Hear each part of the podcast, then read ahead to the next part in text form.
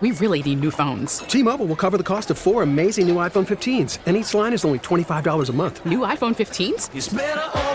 Only at T-Mobile get four iPhone 15s on us and four lines for 25 bucks per line per month with eligible trade-in when you switch. Minimum of four lines for $25 per line per month with auto pay discount using debit or bank account. $5 more per line without auto pay, plus taxes and fees. Phone fee at 24 monthly bill credits for all well qualified customers. Contact us before canceling account to continue bill credits or credit stop and balance on required finance agreement due. $35 per line connection charge apply. Ctmobile.com. We get it. Attention spans just aren't what they used to be. Heads in social media and eyes on Netflix. But what do people do with their ears? Well, for one, they're listening to audio. Americans spend 4.4 hours with audio every day. Oh, and you want the proof? Well, you just sat through this ad that's now approaching 30 seconds. What could you say to a potential customer in 30 seconds? Let Audacy put together a media plan tailor made for your unique marketing needs. Advertise with Audacy. Visit ads.audacy.com. Gotta tell you, I'm kind of digging the vibes surrounding this particular All Star break. As the MLB draft has been shoehorned into the All Star break, and you've got round one of the draft tonight, an attempted made for television event. But we will talk about that in an hour or so with Kevin Goldstein from Fangraphs. Um, also, today, the Futures game starts at 2 p.m. Central Time this afternoon. You can see it on MLB Network if you're out and about driving, or if you just like the call of a good, crisp radio play by play man. Check out Mike Ferrin on Sirius XM. You hear him on Diamondbacks broadcast, but today he gets the Futures game, and we get him this morning before his day begins. Good morning, Mike Ferrin. Welcome to Hit and Run. How you doing today, buddy? Well, I'm good, but that's the first time I've ever had the words "good" or "crisp" uh, involved with anything that I've done. So, just take it. Just take it. Are, are you excited? Are you excited for this? Is this your first Futures yeah. game? Forgive me. No, no, no. This is the. I think the first one I did was actually 2010 Oh boy! So that was like Mike Trout, Eric Hosmer. Uh, um, Mike Trout didn't start the game and only came in because Domonic Brown hurt his hamstring in the first inning. Like that's how long ago we've been doing futures games. So this is, I think, the. I guess that makes the 11th since we didn't have one last year. It's a great oh. I wish they hadn't hadn't shortened it to seven innings the last two years, but um, but it's still it's great. And the American League squad in particular this year is just loaded with like premium prospects. Yeah, 15 of the top 100 prospects in the game are on the American League side, 16 on the National League side, too. But the American League, you got the two Seattle guys, uh, Kelenic and Julio Rodriguez. You've got Adley Rutschman, the catcher. You got Spencer Torkelson. You got Bobby Witt Jr., all those guys in the American League, right? Loaded. Yeah, yeah. I mean, it really is. And you get uh, Jasson Dominguez, who is maybe the most hyped international free agent that's ever signed. And he, he's basically played – a week's worth of games in the U.S. in his career, and those were all the complex league over the last week. He'll be mm-hmm. making kind of his. This will be kind of his coming out party, I guess, in a lot of respects. So it's really kind of cool that we get to see Dominguez on the field with him too. And you know, for for Sox fans, Yoelqui Cespedes is on the on the uh, American League roster, and for Cub fans, Brennen Davis and Manuel Rodriguez are on it. And I think Brennen Davis is starting today too. So. So so so loaded. Um, so um, eh, boy, so, so all these years of seeing those kids, that's exciting to get in this early, Mike. Um, you know, it, it, take us eh, in your mind in the last decade. Like, just tell me some times where you're like, oh my God, look at that guy, or that guy is going to be great, and then you just kind of knew it along the way. Um, Lindor hit a leadoff home run. I think it was in Phoenix at the at the Futures games. Phoenix, I can't remember what year it was, but Lindor hit a leadoff home run on like the third pitch of the game, and that was one of those where you're like, oh wow, like it was incredible. I, will tell you what, when when we saw Eloy Jimenez in San Diego, that was he put on a good show. He actually made a great defensive play. I remember diving over the railing in foul territory. It was sick. But he and Moncada were both in that game, and Moncada hit a ball into like the third deck in left field in San Diego. So those are a couple of guys that stand out just just right off the top of the head. I mean, obviously seeing Harper, you know, seeing Trout, seeing so many of these guys. I think you know you could put like the, the best individual performances have been guys like Yusniel Diaz hit a pair of homers, you know, in in 18, and um, I think there was Hosmer had a four hit game, and you go back down the list of some of the MVPs of this, and it's like, oh yeah, I remember them. They were a prospect for a hot minute. But it's really fun, and there's so much talent on the field. It's so worth listening to or watching. So I remember that Eloy Jimenez catch. I think it was in right field. Um, so because and at the time we were like, oh my God, Eloy he can do everything. And then he comes up and you're like, oh my God, how did this guy end up being such a butcher in the outfield? We had we had absolutely um, no idea. Um, the the other job that um, that Mike Ferrin does with the Diamondbacks. Let me ask you about before we get back to the futures. Let me ask you about a couple guys in the Diamondbacks who the White Sox may or may not trade for. Um, everybody happy for Eduardo Escobar with that franchise making his first All Star game. Is that uh, is, is, is that somebody who would help a team an awful lot defensively as well as offensively in the middle? Yeah, I mean, I think I think his defensive versatility is really important. I mean, it's it's not going to be a high on base guy. It's going to be a pretty aggressive hitter, but it's one with power. And you know, he's he's a pretty good candidate for 30 and 100 again this year. Um, if we want to go old school on the RBI take, but yes. I, I think it actually benefits him with men in scoring position because he is a little bit aggressive. And so, um, yeah, I mean, he can play. He plays a solid enough third. I think he's played a decent second base this year too. So really, it's the bat, and then the, the, he's just one of the best clubhouse guys in baseball. And I think you know anybody who was with the Sox organization when Escobar first came to the big leagues knows that when they traded him to to Minnesota, it, it was, there were a lot of people who were really disappointed. He really didn't have much time in the big because he's such a quality person in the Mm. And um, uh, uh, Asdrubal Cabrera, the, the what what do we think about Asdrubal Cabrera and his utility these days? Well, he just went back on the injured list yesterday with a hamstring strain. It's the second time he's had an issue with his hamstring. Um, he's played a pretty good third base. He got off to a great start this year. Um, and then after he came back from the first injury, he really struggled for a time and was just starting to get back into a groove in the last week or so when he goes down again. So, you know, I don't know what that's going to look like. I mean, he's obviously the cost of acquisition is going to be pretty low on Asdrubal. Yes. Um, yeah. I would think that he's, you know, he, there are a lot of the qualities that he has um, in terms of leadership, teammate, all the stuff that I just talked about with Escobar, but yeah. he's probably more of a reserve than whereas Escobar you can play every day. Um, and then Ketel Marte, would they really part with Ketel Marte, who is such a phenomenal player, multiple positions, flexible, and really just just just still growing and evolving into what he's going to be? Is he yeah. really on the block? No, he's not. G- good. I mean, my right? understanding is they've been telling people, yeah, I mean, they've been telling people, you know, like not now, like we're, we're not interested in, in doing anything. He's got a really team friendly deal with one more year plus two club options, and the club options are a total of 18 million. And if you look at his value on the field and where, where he grades out and where the organization grades him out, one, there's only a handful of teams that could potentially make a deal for a player with that much control at that few dollars who's that good and those teams would be talking about moving like a top five prospect in all of baseball in order to get him. So right. it's just it's just I mean his value for three and a half years is off the charts, but he needs to get back on the field too. He's had two hamstring injuries this year as well, and it's been a really difficult year for him uh, because when he's been on the field, he's been brilliant. It's Mike Ferrin, who is uh, the voice of the Arizona Fall League, the voice of MLB Futures game, and uh, and also a fine host on Sirius, as you hear throughout uh, throughout the week uh, with Jim Duquette there in, in the middays. Um, Mike, it, uh, Gerrit Cole with 129 pitches last night and finishes off the Astros. Lucas Giolito with his best game since sticky stuff enforcement yesterday, threw a ton of sliders to go along with changeups, and placement has been better. It's interesting. Some guys are adjusting and figuring it out post sticky stuff, and it's kind of fun to watch. Guys are getting a little bit more artful by necessity. What's your take yeah. on it? Yeah, I think I think it's a really good point. I mean, I think the good pitchers were still going to be good pitchers because everybody is coming back, right? So, I think that makes sense that they would start to make adjustments. I think the adjustment, the one that I think is really fascinating. Jen McCaffrey wrote a great piece in the Athletic. I think it was last week, talking about Garrett Richards. Richards was pretty open about the fact that he'd always used sunscreen and rosin, and now that he couldn't anymore, he didn't yep. feel like he could pitch at the level that he wanted to. He was always hard running fastball and and you know, kind of like a, a really nasty two plane break breaking ball.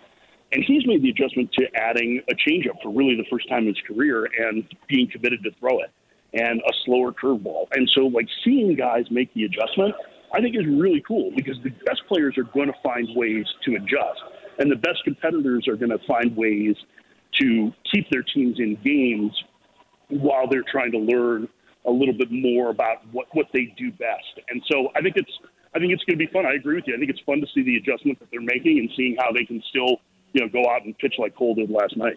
Mm. Um, Mike, what's the national perspective on? I mean, and actually, you're obviously a, a local guy with WGN ties, but why did the Cubs thing end the way it's about to end? Uh, what what what do people say from from the national perspective when they talk about why the Cubs thing a, a, success, of course, but they don't get back to a World Series and it kind of falls apart and seemingly is about to fall off the table in full here in 2021. Well, I mean, I think I think you know at this point the national vultures are kind of circling, right? But I yes. think if you're to take some perspective on it, you took one of the most moribund franchises, maybe this side of the Phillies, and you went to the postseason, what, 15, 16, 17, 18, and 20? Yep. That's five times in a six year span? I mean, if, if your definition of success is only going to be based on making it to the World Series, you're never going to feel very good about yourself. It was a really good run. They couldn't get over the hump to get back to another World Series, but they got a championship. You know, and they did it for a shorter run. I think. I think to me, the thing that's interesting is that they've done it for a shorter run than I thought they were going to be able to, either by not extending players or, you know, really when Theo first recognized like three years ago that they probably needed to start changing over some of the core guys.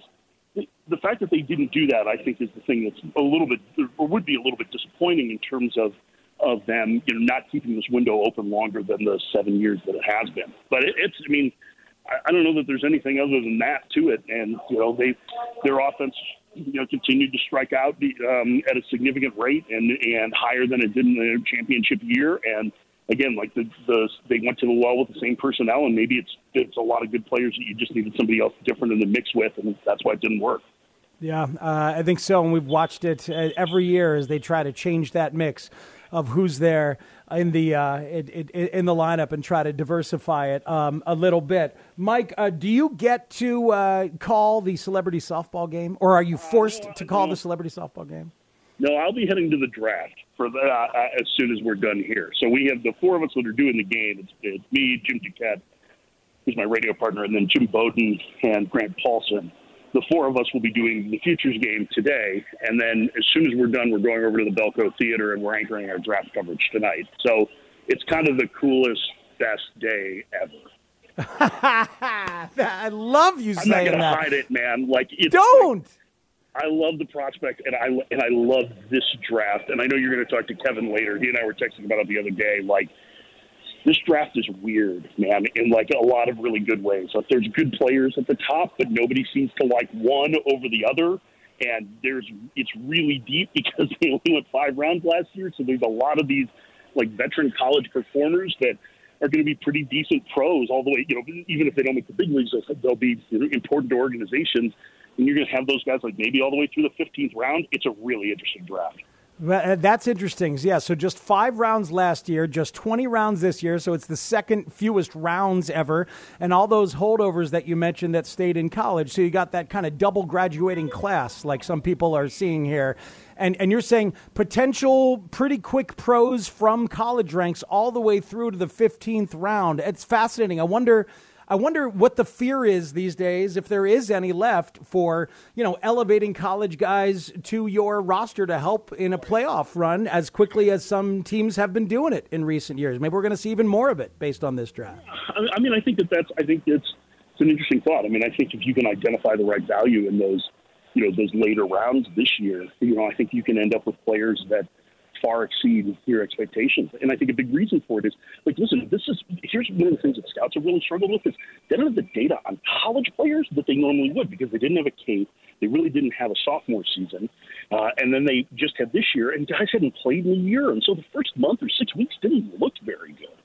So it's I think that's the other thing is you're going to all of a sudden we're going to turn around and we're going to look at you know, somebody coming out of the 12th round or 10th round or 8th round or something and moving quickly and being like, how did everybody miss this? And the whole reason is because the world shut down for a year. Yeah. Uh, do you have a do you have a preference on Leiter or Rocker, the two Vandy righties and former Vandy guys in the bigs? For those who don't know, Sonny Gray, Walker Buehler, David Price, Carson Fulmer. Unfortunately, White Sox fans. Uh, are you a Leiter guy or a Rocker guy? Uh, I'll take the bat. yeah. I love like the first pitch I ever saw Kumar throw as a high schooler was 98 miles an hour. So I've been in on Kumar for a long time. I love him. Character, makeup, like everything off the charts. But his fastball gets hit, and Leiter really is a control over command pitcher who has a fastball that's really good, but his mm. secondaries are kind of inconsistent and hits a funky delivery.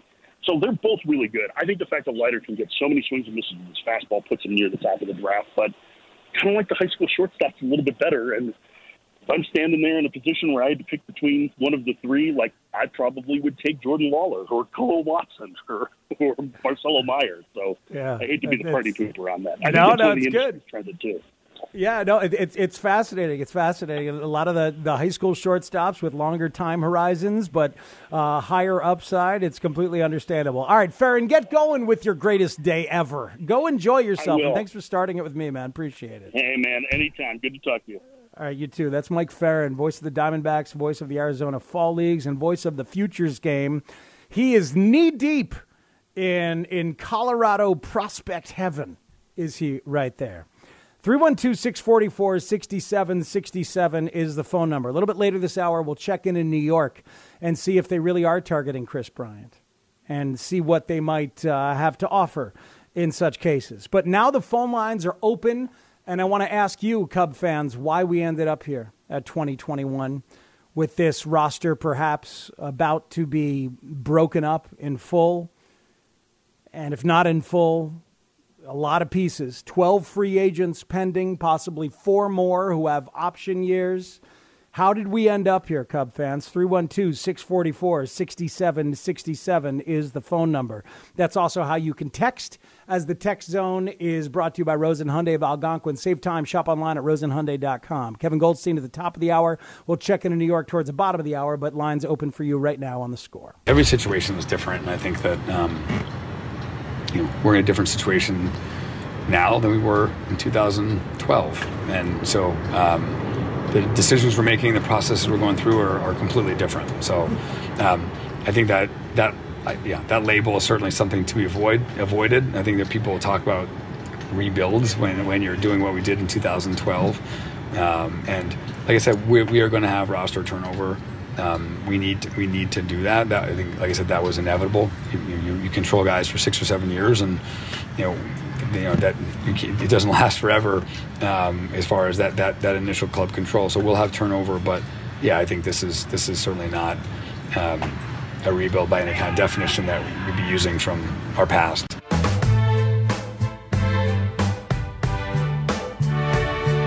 That's Jed Hoyer on Thursday in the midst of a uh, very transparent, very clear state of the Cubs address, telling you what it's going to be. And I know a ton of people have talked about it. It's not going to be a rebuild, so what do you call it? Is it a reload? All those sorts of things. The real question is how long, if at all, are they going to not prioritize winning on the major league level?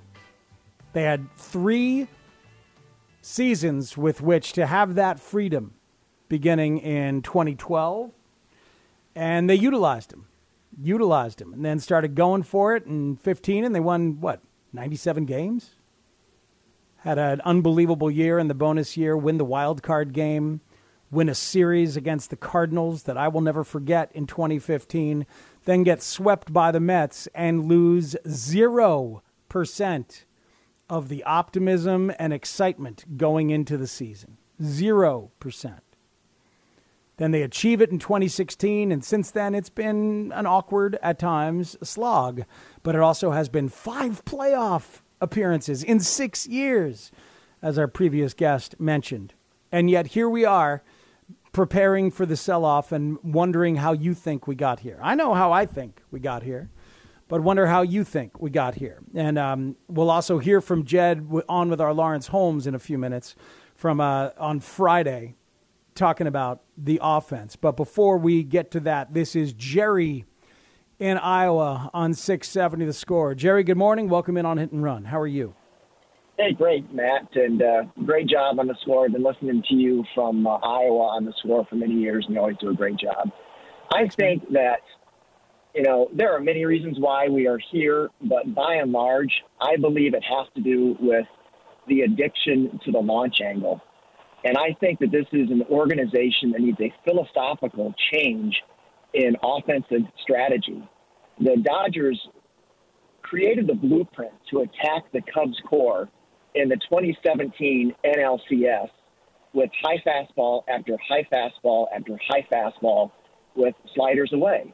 And they would not allow themselves to pitch anything belt on down. And the rest of the league took notice of that and has copied it. And this team, with its core, has never adjusted to it.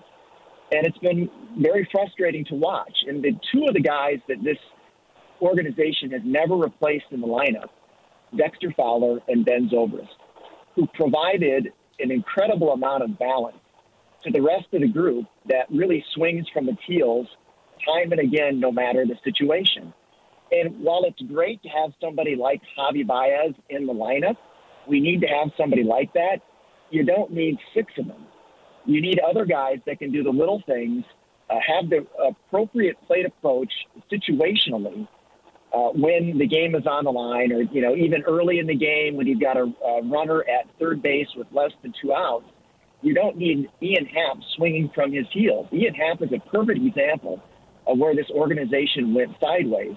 This is a guy with a skill set who could have been Lenny Dykstra, and they wanted him to be Darryl Strawberry. And that the irony, really, the, the irony there, Jerry, is that Lenny Dykstra himself, halfway through his career, got tired of being Lenny Dykstra. And, and took a whole bunch of PEDs and bulked up and became a completely different animal by the time he got to uh, to Philadelphia. Um, but you know, Jerry, I can't disagree with anything that you just said. Now, one thing that's it, it wasn't even in the NLCS in 2017. It was in a regular season series in August of 2017.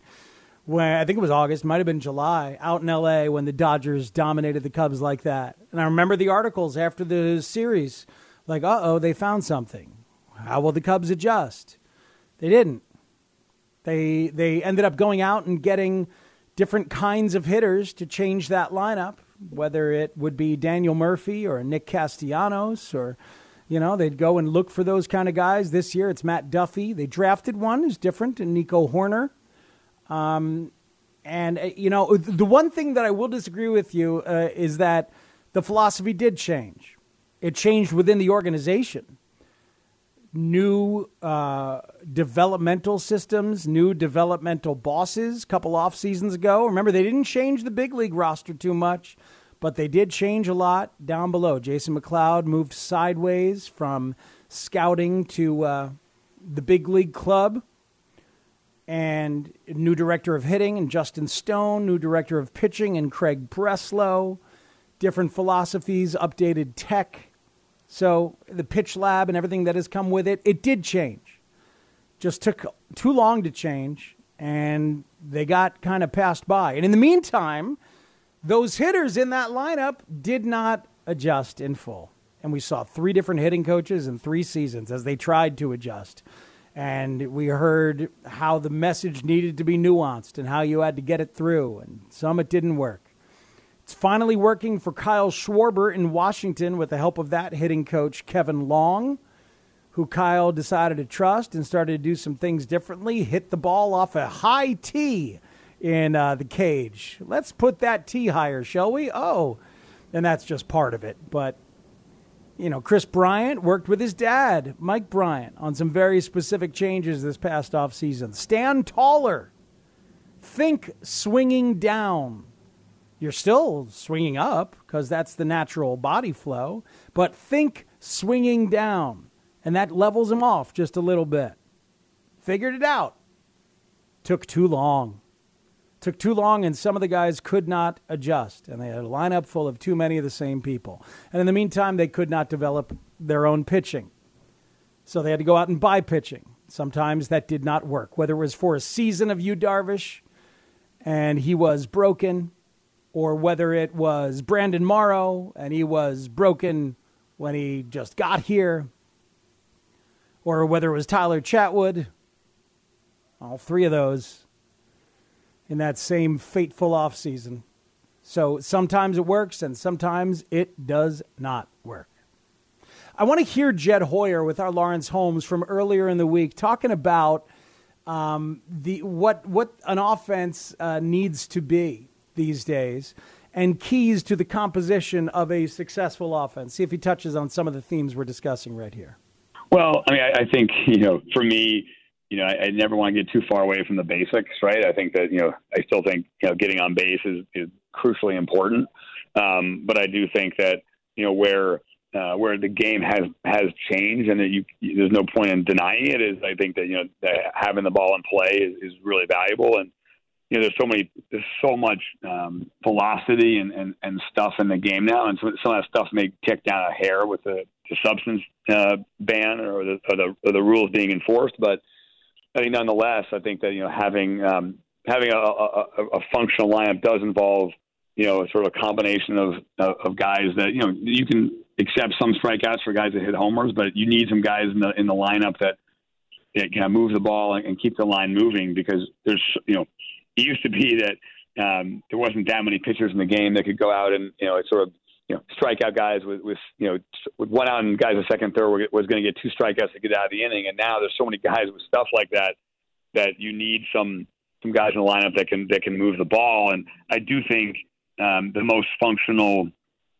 you know, lineup we had this year was certainly uh, in May when Duffy was playing well and Nico was playing well. I feel like we were we were able to have some some better rallies and, and score and score runs at a, at a more efficient clip. And even when I look back on 2016, I feel like you know some of the guys in that lineup, like Zobrist or Montero or, or Dex, uh, were pretty good in those spots and pretty good at, at making contact. And I think sometimes we probably got away from that a bit over the last few years, and I think that's something that's really important. So I don't want to lose sight of you know getting on base and you know, to score runs, but I do think that contact is, is pretty critically important uh, in the modern game.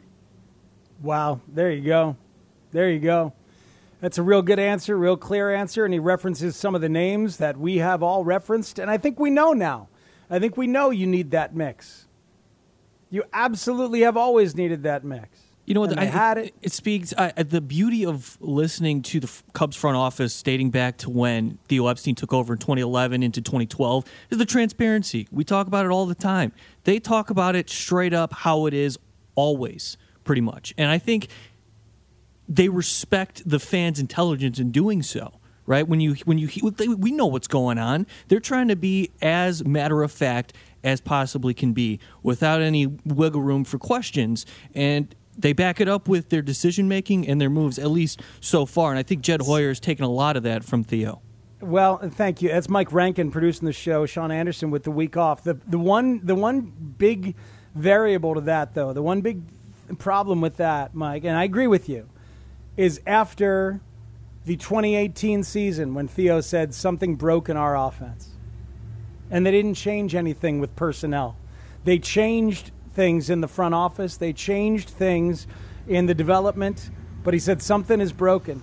And then they hoped to just coach it up. They hoped to teach that nuance, hoped to get these guys to buy in more to contact. Tried to coach them up and it didn't work. That's that's a big big disconnect for a lot of people. Is it's the same issues and the same problems that have existed, and they just did not change it up enough. You're right. Since, You're right. Since since 2016, in the postseason, Baez, Bryant, and Rizzo in the postseason since 2016 have gone 19 for 141. That's a 134 batting average with 51 strikeouts and only six walks. Those three guys did not adjust, especially in the postseason against elite pitching and it bit them in the butt year after year after year. So I, I don't know. And those are still the three guys we're sitting here talking about who they want back, who they want to keep of those three guys. Knowing what Jed knows, watching what he has watched, and hearing what he just said, do you think he wants to keep any of all those in his heart of hearts as a offensive baseball schemer, as a strategist, as a team builder? does he want to keep those? I mean, that's and the I, difficult question, right, Speaks? Because you, you talked about 2018 being where it started to continuously go downhill. I think from then to now, they were committed to that core. One, because they won in 16, the career numbers suggested that, hey, maybe they could be more consistent, but it just mm-hmm. hasn't happened. Over time, now things are becoming clear. They, there's no other choice but to move on. I think, and, and how vast the move on is how severe the uh, the clean sweep is, I guess what I'm saying is don't be surprised if it's a lot more clean, a lot more severe than you're even expecting. Because the, the pervasive reasons are, are, are obvious and they know it, and Jed is saying it now. Nice and out loud.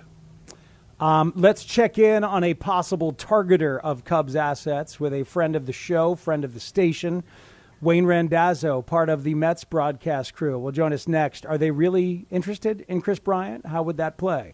And what else might the Mets do? And just some good baseball conversation with Wayne. That's next on Hit and Run on the score. This is Sports Radio 670 The Score and 670thescore.com, Chicago Sports Station.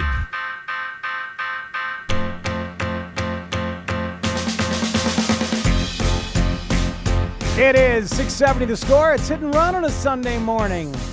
It is All Star Week, but it's really All Star Sunday. As MLB has revamped things and coming off a pandemic where none of this existed, it all feels very foreign and kind of exciting to have the Futures game this afternoon, have the MLB draft tonight, and we steamroll directly into Home Run Derby, and then the All Star game on Tuesday. And somewhere in there will be a break, theoretically, for one of the broadcast voices of the New York Mets, and that is Wayne Randazzo, who joins us right now on Hit and Run on the Circa Resort and Casino Hotline. Circa Resort and Casino in Las Vegas, home of the world's largest sports book. What's up, Wayne? How are you, man? What's up, Speaks? How you doing? I am very, very good. Um, you and Howie Rose sound terrific together.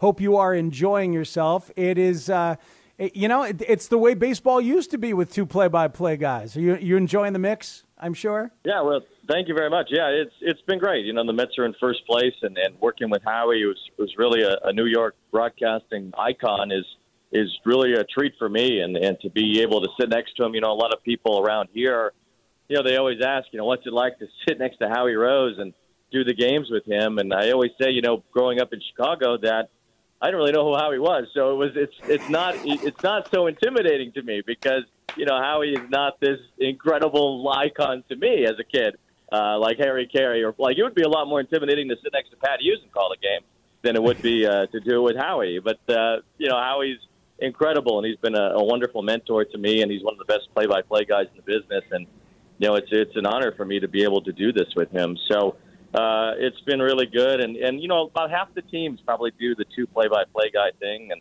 I think uh, it's, it's one way to do it. And, and certainly there's a, a second way with a play by play guy and a color analyst on radio as well. So uh, just That's... fortunate to be in this position. I didn't realize that we're that it was as many as half the teams doing it that way. That's that that's really interesting um, because because as I said, it's the way it used to be, and then he got locked into the the former player and broadcaster thing. This way is an opportunity for conversation in a different way, perhaps than uh, than the ball player and broadcaster combo.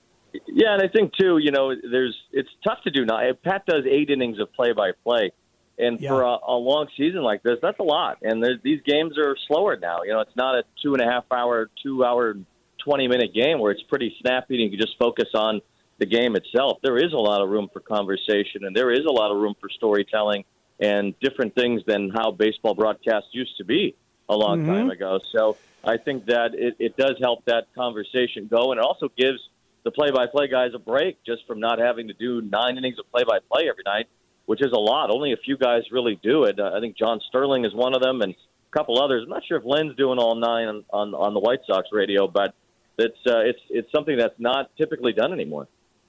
670 the score is where you are. Uh, look, that's on another station. I don't even comment on the White Sox broadcast, Wayne. Come on. Um, it, it's hit and run talking to Wayne Randazzo here. Okay, so I don't think you sent the text to Kris Bryant in the offseason that said, Welcome to the New York Mets. Uh, we don't know who did. It was, it was uncalled for, and Bryant had a moment where he thought he was going to be a Met. Is there a chance that he still will be? Tell me about the third base situation in New York and the perceived level of interest in KB?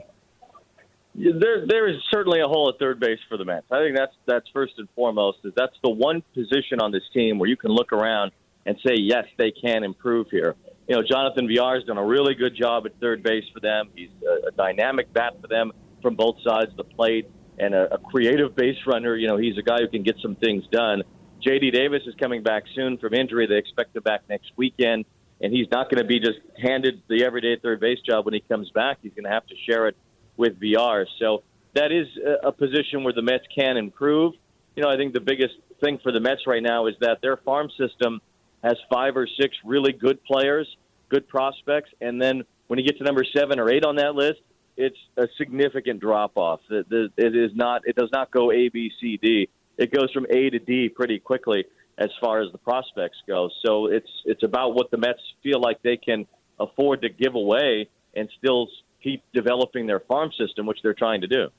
Hmm. Um, now, it, it, so obviously KB has played, I think, 47 games in the outfield for the Cubs this year. It's pretty remarkable how little third base he has played. Would that versatility be useful for the Mets, or not so much? It's always been a crowded outfield there the past few years. Yeah, it, it can be a crowded outfield, but you know, I think that any team, especially in the National League, really still values versatility because they can move places, pieces around. You know, just because the, if the Mets did get Kris Bryant it wouldn't necessarily be the end of Jonathan Villar's playing time. They still would want to get him in there and get him some opportunities. And playing him at third base would be a natural thing for them to, to put Kris in the outfield. You know, right now the Mets have three left-handed hitting outfielders basically: Conforto, Brandon Nimmo, and Dominic Smith, all bat left-handed. You know, Kevin Pillar is a good role player as far as the outfield goes as a right-handed bat, but they don't really have a serious right-handed hitting outfielder. So Bryant not only could fill that hole at third base, but he can also give them a right-handed hitting option in the outfield, which they don't really have. So it, they certainly would take advantage of that. All right. So if um, if you're not going to part with some of those top five prospects for KB, um, who do we have to throw in? You want Andrew Chafin? You want a real good setup lefty to get to Edwin Diaz, who looks as nasty as he ever has looked? You know they uh, they could use another lefty. Aaron Loup's their lefty right now, and he's kind of a guy they don't they don't really save him for the for the lefties in the division. Uh, when the Mets play the Braves, it's not like oh we Loup can only face Freddie Freeman and we have to make sure that happens. They don't mm. really operate that way. You know, they feel like the right-handed relievers they have can get everybody out. Seth Lugo's been great for them. Trevor May's had a good year. Jeurys Familia looks like he's turned the clock back five years to when he was a dominant closer. So there is a lot on the way to Edwin Diaz already. So I don't know if the Mets are necessarily looking at a relief option they need a starting pitcher really badly. They've got three right now: Degrom, Stroman, and Taijuan Walker. They hope that Carlos Carrasco comes back soon. Noah Syndergaard is probably not coming back anytime soon, so I would think a starting pitcher would be really high on their list. Mm, and uh, you know, so it's interesting. Only one lefty in that pen. Are, are, are they going to be comfortable doing that way? Some of those, some of those righties you mentioned must have pretty good splits against the lefties. Lugo specifically. Yeah, I mean, they, they really haven't been burned by it. There hasn't really been a moment this season yet where they faced hmm. Bryce Harper or Freeman or any of those guys, Soto or Schwarber, and said, "Oh, if they would have had a lefty here, things might have been different." You know, Loup has done a nice job against right-handers as he has against left-handers. They haven't really been hurt for it, and uh, they feel very comfortable with how their bullpen has been, and they should because their bullpen has been pretty lights out for the most part this season. So uh, I think that uh, a lefty in the bullpen, sure, that might be nice, and, and beefing up the bullpen is always good when you're thinking about October. But I would think that they would need a bat and a starting pitcher before they thought about a bullpen arm. Jacob DeGrom is human. Three straight starts with some earned runs given up. Uh, anything different about him uh, post uh, post sticky enforcement? And I don't ask that in an accusatory way. I, I am comfortable talking openly about it just because the whole league is adjusting. Yeah, you know, I don't I don't think so. I think what he was doing to begin the season, you know, there was some regression to the mean that you would think would happen a little bit with Jacob. He's still got an ERA right around, looks like he's around 110 right now. 108, so yeah. Still, yeah, he's still having a, a great, great season. And, you know, it's been a little bit different lately, but they gave up three runs in the first against Atlanta a couple starts ago. It was uh, Austin Riley took a pitch out of the ballpark that was 100 on the outside corner and uh, a pretty startling home run that he hit. And then after that home run, DeGrom struck out 14 guys. So, uh, you know, some of it is just because a, a run or two here or there is going to beef up that ERA because he's just not giving up many runs this year. Um, you know, I don't think there's really anything too different about him. He's he's throwing his slider a little bit more than he was throwing the fastball early, but he mm-hmm. was almost like a one pitch pitcher the first time through the order. He was just pumping fastballs about 80% of the time. So I think he's trying to mix up his pitches a little bit more to not be as predictable. That's really the only thing that I think that's that's hampered him. His spin rates aren't really adjusting any differently. He's not really a guy who would rely on that uh, anyway. And I, I think Degrom is uh, is pretty much the same pitcher he was before June third.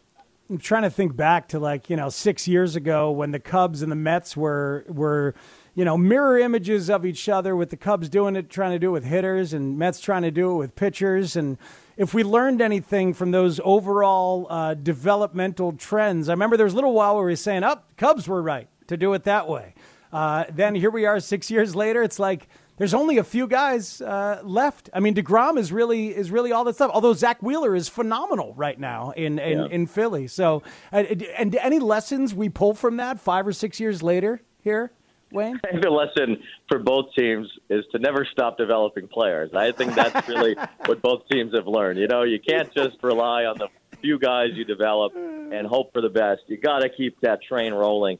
And uh, yes. uh, the Cubs didn't, and the Mets really haven't either and I think both teams are uh, are trying to fill in the blanks now from there. You know what the Mets did after that is they did start to develop some hitters. A lot of guys in their lineup are homegrown. Brandon Nimmo, Pete Alonso, McNeil, Dominic Smith. You know these guys are largely homegrown players, so they did do a good job of starting to develop some offense, which I think has helped this team out quite a bit. But you know, just just keep that farm system as developed as you can, which I think as we see the Dodgers every year churning out prospect after prospect. They're the one team I think that you can say has done it really right. Yeah, I think that's true. They kept on developing, kept relentlessly applying the pressure there, and that's why they've got arm after arm after arm and pitch uh, hitter after hitter to, to swap in. Wayne, thanks so much. Enjoy your All Star break and uh, continued success. We'll be listening. All right, same to you, Speak. Thanks a lot. You got it, man. That's Wayne Randazzo of the Mets broadcast crew. 312 644 6767 is the phone number. Remember that? Is like, is, is, it the right to do it the Mets way with all the arms or right to do it the Cubs way with all the position players? Uh, either way, you need reinforcements. I still think position players is sensible, um, but you. I, I, you know, it'd be nice to have the pitching infrastructure and developmental skills of the Cleveland Indians, and to also then draft uh, position players. But boy, those those Indians just keep churning out guys after guys after guys, all hitting the wall a little bit now as the injury bug has just been too much. Lots to come here before hit and run leaves you. An extended version today around twelve thirty-five, but. Before that, we will talk to Jessica Kleinschmidt of the Bay Area um, baseball coverage crew from NBC Sports. We will talk to her about the Oakland A's and the San Francisco Giants and what they might be targeting from the Cubs and or otherwise. Uh, but coming up next, let's talk draft with Kevin Goldstein of Fangraphs. We'll do that next right here on 670 The Score. We really need new phones. T-Mobile will cover the cost of four amazing new iPhone 15s, and each line is only $25 a month. New iPhone 15s? Only at T-Mobile get four iPhone 15s on us and four lines for 25 bucks per line per month with eligible trade-in when you switch. Minimum of four lines for $25 per line per month with auto pay discount using debit or bank account. $5 more per line without auto pay, plus taxes and fees. Phone fee at 24 monthly bill credits for all well qualified customers. Contact us before canceling account to continue bill credits or credit stop and balance on required finance agreement due. $35 per line connection charge applies. Ctmobile.com. Now, with the MLB app, you can get baseball your way. Pick your favorite team, your favorite players, and get customized highlights, stories, and breaking news right on your home feed. Follow the action with Gameday, where 3D replays add another dimension. Plus, notifications can keep you connected to every pitch, every hit, every game. The MLB app. Baseball, your way. Download it now for free from the App Store or Google Play. Blackout and other restrictions apply. Major League Baseball trademarks used with permission.